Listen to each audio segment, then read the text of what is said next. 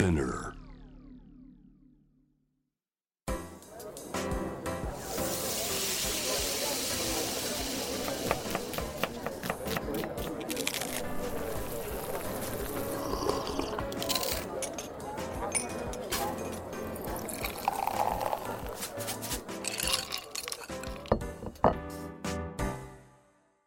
アジナ副音声ボイスオブフード。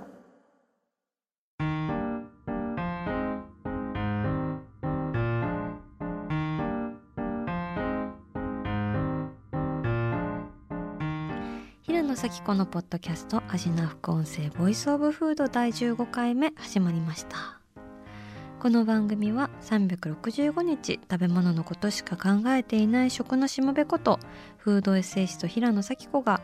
毎回テーマに上がるフードについて熱く語り、音楽のライナーノーツみたいに、美術館の音声ガイドみたいに、食をもっと面白く深く味わうためのトークをお届けする番組なんですが、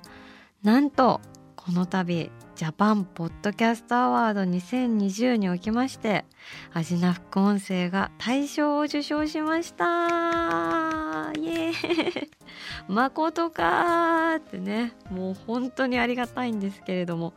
だって全1009作品の中から我々のアジナ副音声が大賞ナンバー1ということで、正直びっくりしているんですけれども、それもこれもいつも聞いてくださってるリスナーさんのおかげですので、これからも食をもっと深く味わうためのトークをお届けするアジナ副音声を末永くよろしくお願いします。いつも番組にまつわる感想とか SNS で書いてくださってるの、もう血まなこになってめちゃくちゃチェックしてます。本当にありがとうございます。嬉しいです。これからもよろしくお願いいたします。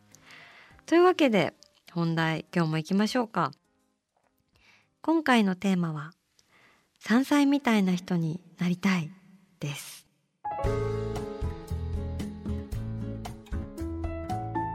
はい、春真っ盛りというわけで山菜もバキバキに芽吹く季節になってまいりましたが、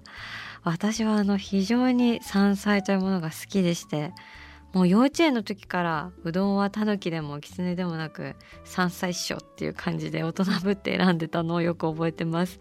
ただ当時はね、別に味が好きだったっていうよりも山菜うどんを選ぶ私かっこよくないっていう謎の自意識を発揮してまして、本当に嫌な子供だなっていう、もうつべこべ言わずきつねうどん食べとけって感じなんですけど、もう背伸びに必死な子供だったのでね、なんか前も話したかもしれないんですけど、チョコレートあえてカカオ 70%の苦いやつドヤ顔で選んだりとか、飛行機とかもねあえて通路側に座ったりしてね、全部の子供が無駄に座りたいわけじゃないんだ、おもちゃなんていらねえよみたいな感じで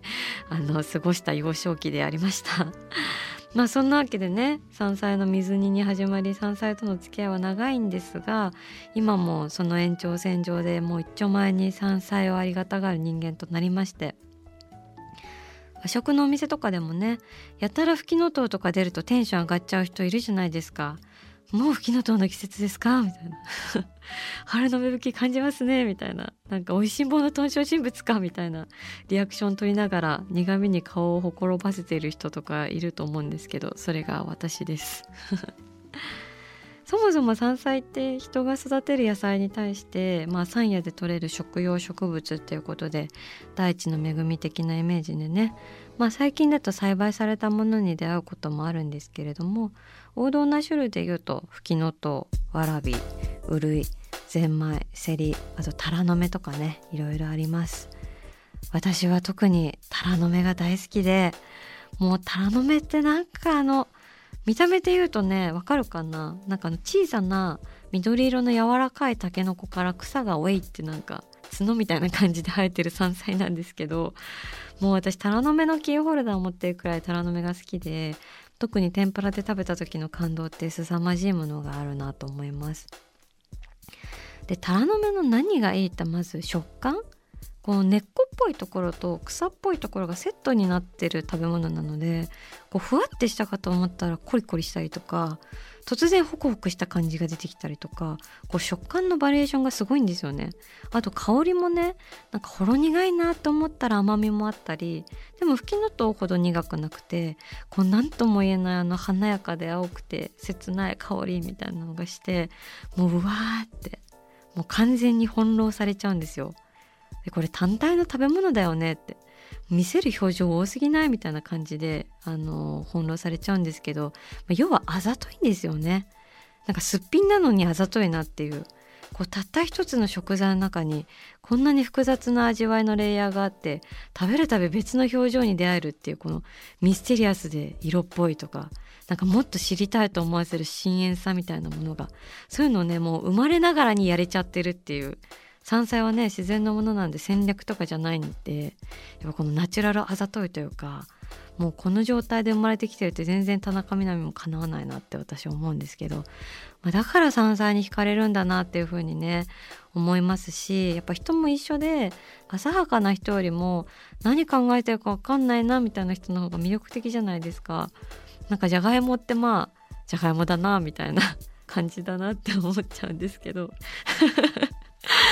そう考えるとね、山菜すごいな、憧れちゃうなって思うんですけど、正直私高校時代のあだ名ポテトだったのでね、ほんとできることならタラの目に生まれ変わりたいなって思ってるんですが、はい。ぜひ今年の春皆さんタラの目に出会ったら、そのナチュラルなあざとさをご堪能いただけたらと思います。あと結構ね、こういう旬のものって気づいたら終わってたってことが多くてね、なんかそれも悲しいんですけど、だって一回終わっちゃったらもう次の年まで待たなきゃいけないので、だからこそこう思い切ってね、山菜が生えてるところに自分から近づいていくっていうのも私はいいんじゃないかなと思ってます。私2年くらい前に新潟の里山十条さんっていう魚沼のね土地の魅力を結晶化させたみたいな素晴らしい山の中の宿があるんですけど、そこに取材に伺って、そこにね桑木野さんっていう山菜の妖精がいるんですよ。里山十条の料理長さんのお姉さんなんですけど、ミシュランの星も取ってるすごい方で、その方について山菜採りにちょっと同行させてもらったんですが、別に山菜ってその山奥とかまで入らなくても、ちょっとした土手とかでも、あとちょっとした小川とか、あと雪に埋もれた丘とかでも結構生えてるんですよ。でそれを桑木野さんが野生的な鋭さでこうどんどん見つけて収穫していくんですけども、そのシーンがすごくて、なんか肝臓っていう草とか摘みながら、こう柔らかそうに芽吹いた新芽はむしゃむしゃ食べたくなりますねとか、桑木野さんが笑うんで、すごいうさぎさんみたいで本当に可愛い方だなとか思ったんですけど、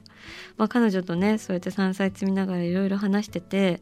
こうなんか長い冬を越えて春になる頃に、その新潟の山がですね、ほんの一瞬だけ何とも言えない青色に染まるんですって。でなんかそれを聞いてすごい私は感動してしまって、こう雪が溶けて山が青くなって初めて山菜の季節が始まるというか、厳しい冬があるからこそこうわーって春が眩しく見えるというか、だからこそ山菜はごちそうなんだなっていうのをね、私はその時教えてもらった気がします。なんか山菜もりもり食べたいな、食べまくりたいぜっていう気持ちが今ピークを迎えておりますけれども、試食コーナーのお時間がやってまいりました。今日はですね、ちょっとフレッシュな山菜さんたちはお忙しくてお越しいただくことができなかったんですけれども、その代わりといったらなんですが、こちらの方に来ていただきました、豆腐と湯葉の店梅の花の木の芽味噌の生不田楽さんです。うわー来たー、お来た来た来た、これね私の子供の頃からの大好物なんですよ。以前お弁当の回でも話したかもしれないんですけど、この四角いよもぎの生麩をこう油で揚げて、甘い木の芽味噌、こう緑色の綺麗なグリーンの味噌をですね乗せていただくってお料理でして、正直この木の芽味噌年中売ってるものなので、今だからこその木の芽の香り爆発みたいなのはちょっとないんですけど、木の芽は春の美味しさがありますので、この機会にご紹介したいなという次第であります。いただこうかな。もう本当に私ね、これパーマネントコレクションなんですよ。子供の頃から大好きなので、はい、早く食べます。いただきますやったー。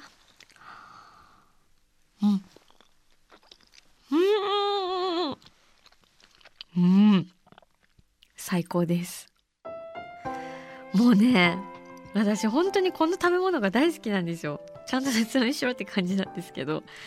もう生麩揚げてるこのもちもち感たまんないですよね。一応これよもぎの生麩なんですけどね。でそこにね、この木の芽の味噌がこう絶妙な甘さ、またこれずるい甘さなんですよ。甘じょっぱいというか、そのバランスがたまらなくて、その上に木の芽の香りがふわっと優しく漂って、で消しの実も乗ってるんですけど、その香ばしさもあってですね、いやー、なんかね、結構この味噌が甘いので、見た目は結構ド渋なんですけど、意外と味はヤングなんですよ。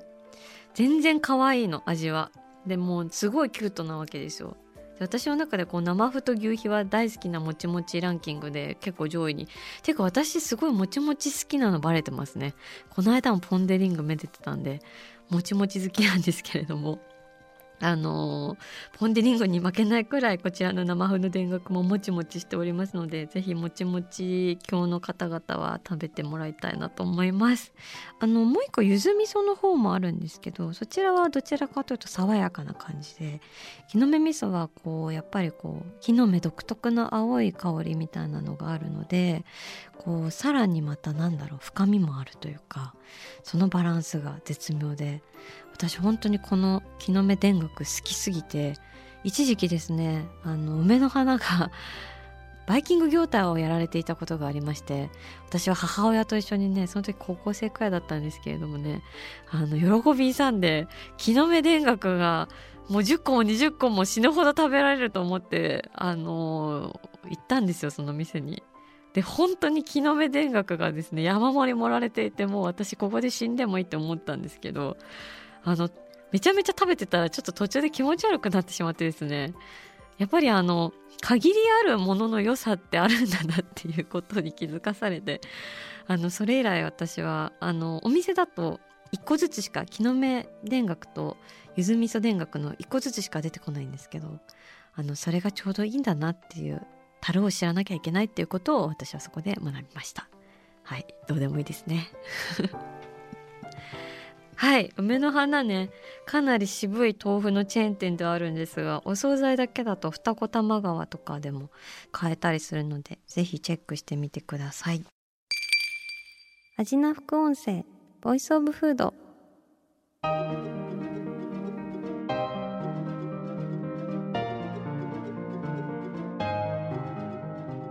はい、というわけで山菜の話いろいろしてきましたけどね、やっぱ山菜の苦味って体にもいい苦味みたいで、特有の苦味をもたらす成分っていうのをフキノール酸、ジカフェオイルキナ酸など抗酸化作用の高いポリフェノール類であるとのこと。めっちゃ読んでるけど。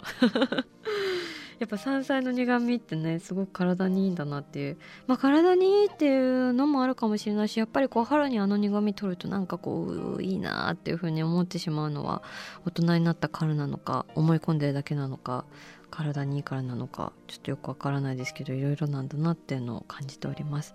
でね、山菜スーパーとかだと、あんまりたくさん出会えないですけど、私この間セリをですね、スーパーで見つけて買いまして、初めて鍋にセリを入れてみました。で根っこもね、すごい香りが高いんで一緒に入れたんですけど、めちゃめちゃ美味しくて、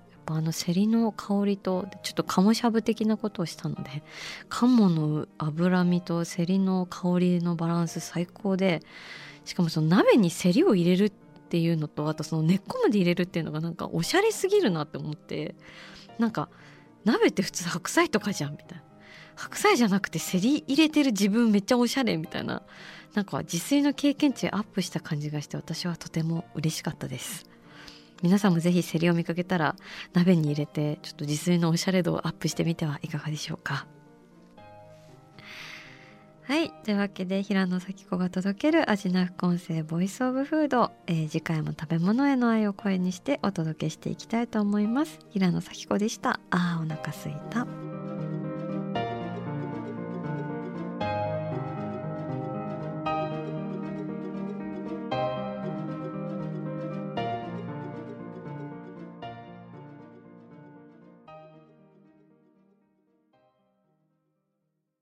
ここでスピナーからのお知らせです。